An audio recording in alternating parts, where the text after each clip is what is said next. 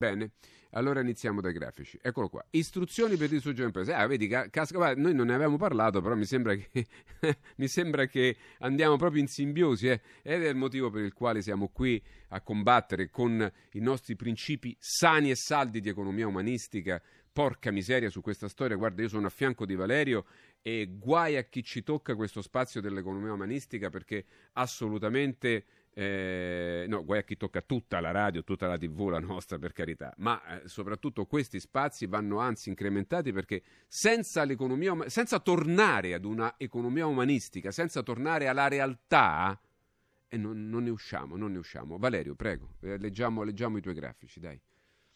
Allora. Grazie, se possiamo partire dal grafico 1, mm. grazie alla regia. Mm. Allora, qui intanto voglio fare vedere eh, come è cresciuta la spesa pubblica nei paesi diciamo, di area appunto europea. Poi in realtà qui c'è anche la Svizzera che come sappiamo ha una storia a sé. Però se noi osserviamo quello che è successo, noi vediamo che ci sono dei paesi che hanno fatto dei forti tagli, come per esempio la virtuosissima Germania, ma il più virtuoso di tutti è nella logica di questo modo di pensare che io, come avete capito, non condivido. Sì. Questi sono dati Eurostat, cioè sono dati ufficiali sì. europei.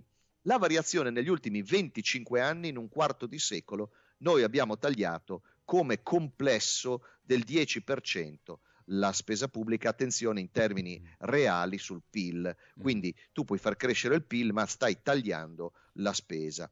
Ora, questo dato qualcuno applaude, che bello, così mandiamo a casa i lavativi, mandiamo a casa, eccetera, eccetera. Beh, beh, questo modo di ragionare è quello che vi ha inculcato la televisione, i giornali, eccetera, eccetera. Rendetevi conto che uno Stato serve per dare servizi, se no lo Stato non serve. Lo Stato serve per dare istruzione, eh, spesa pubblica negli ospedali, per dare politiche ambientali, per sì. sostenere l'agricoltura, per sostenere l'economia e via discorrendo. Slide numero due. Dopo che siamo stati più virtuosi, vediamo che cosa abbiamo fatto. Abbiamo fatto questo, dove abbiamo tagliato? Vi do dei dati. Eh, nel periodo degli ultimi 12 anni, 11 anni. Dal 2009, tutti ricordate che nel 2009 è stata la cosiddetta crisi finanziaria, no? Lehman Brothers, vi ricordate, i cartoni e tutta quella storia lì. Che cosa abbiamo fatto? Questi sono dati ufficiali, sono dati Istat. Noi in Italia abbiamo tagliato delle cose quanto e che cosa.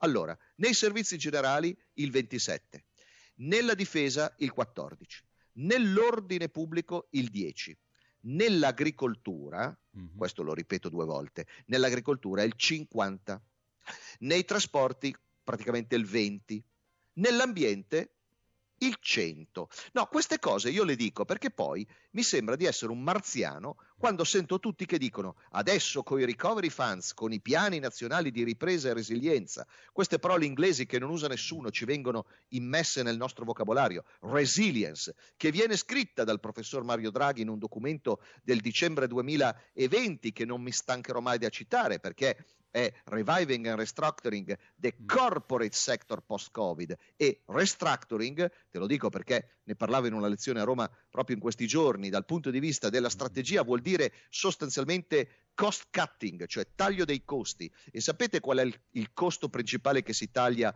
nelle operazioni di restructuring? Sì. Le heads, cioè le, le teste. Taste, le teste, Questo... via, vengono tagliate le teste. Vai, ecco. vai, vai. Quindi, cioè le persone. Bene, in ambiente abbiamo tagliato il 100%. Sì. Eh, scusatemi, mi spiegate perché adesso, dopo sì. che abbiamo tagliato il 100% negli ultimi 11 anni, mi dite adesso bisogna prendere i fondi, mm. fondi europei per fare il green? No, lo dico così perché mi sembra di essere un marziano. La sì. biodiversità è il 50%. Gli ospedali, qui non entro in argomento perché sennò mm. eh, ovviamente Fabio si incazza, abbiamo tagliato il 15%. Nell'istruzione, qui invece entro in argomento, noi tra la scuola, ora non mi ricordo più come si chiamano, ma insomma una volta si chiamavano le elementari, le medie e le superiori e l'università, sì. noi in tutto il canale dell'istruzione abbiamo tagliato più del 50%. Questo è quello che abbiamo fatto per ottemperare alle cosiddette riforme di Bruxelles. Europee, Queste sì. sono le riforme di Bruxelles. Eh. Vengo all'ultima slide. Cioè dove si sono effettuati i maggiori sì. tagli della spesa pubblica in Italia. E Valerio ci, sta, ci, ha raccontato che, guardate questo grafico per chi sta guardando in tv, ma alla radio già lo abbiamo raccontato prima, addirittura nell'ambiente abbiamo il 100, meno 100%. Cioè voglio dire, ma stiamo scherzando, ma veramente... Cioè, ma eh, io, io, ti giuro, eh, sono, sono, sconvolto da questi numeri che ci hai mostrato. Cioè, ma qui praticamente un paese proprio mh, mm, rottamato completamente, Valerio.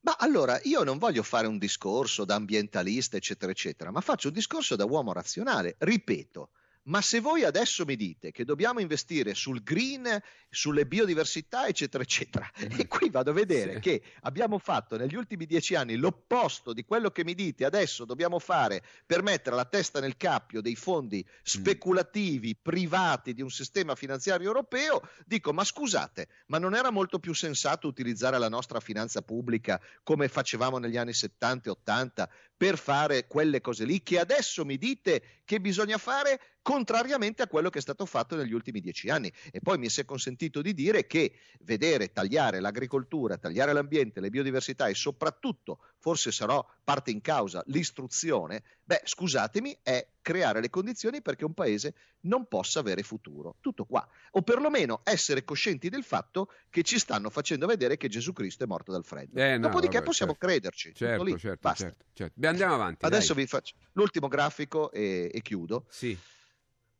Allora, qui io lo chiamo il problema della linea viola. Cioè, io ho già detto adesso ai, ai, ricercatori che dopo ringrazierò, per favore adesso mi fate due cose. Uno, lavorate, se mi ascoltano, lo, mi ascolteranno magari adesso lavorano, eh, qui mi dovete fare, uno, l'espansione della linea viola e due, andare ad aggiungere un altro grafico che mi è arrivato mentre abbiamo fatto il break pubblicitario, che è la correlazione dati aggiornatissimi 2021 di tutta la storia italiana, tu sarai felice perché te la farò vedere, dal 1960 al 2020, del problema avanzo primario, saldi, eccetera, eccetera.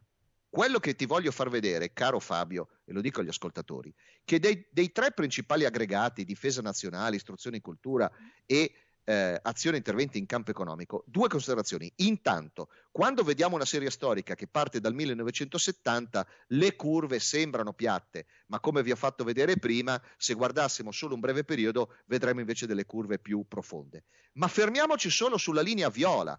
La linea viola è la spiegazione dell'Italia, sono le azioni e gli interventi in campo economico. Quando noi diciamo che negli anni 60 e 70, l'hai detto tu Fabio pochi minuti fa, noi il paese lì creavamo risparmio, ma la vedi che la linea viola era un 25-40%, cioè noi andavamo da un 25-40% sul totale della spesa pubblica a sostenere l'economia.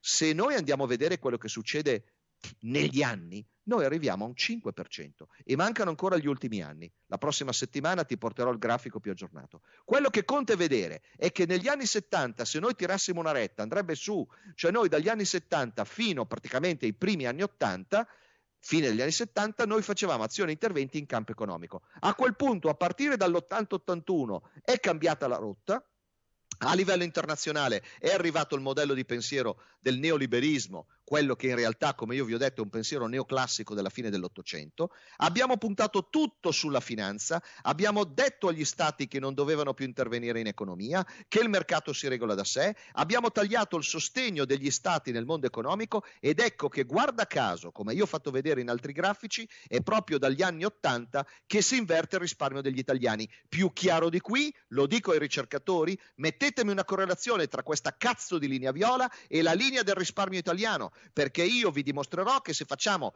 una, una, una, un'inferenza statistica, andiamo ad osservare l'incrocio di quei due grafici, noi scopriremmo che la linea viola è correlata alla ricchezza del paese e che quando un paese non investe in economia, a quel punto distrugge il risparmio delle famiglie. Di fatto, come cresce la linea viola dagli anni 70 fino ai primi anni 80, cresceva il risparmio economico italiano, quando tagliamo la spesa pubblica e dagli, dai primi anni 80 c'è un crollo degli interventi, attenzione, in economia, è ovvio che le famiglie diventano povere. Ultima slide, giusto per ringraziare le persone alle quali ho chiesto di eh, diciamo così, fare ancora questo piccolo sforzo. Va bene, il riassunto l'ho già fatto io, è chiaro, abbiamo distrutto le, le capacità.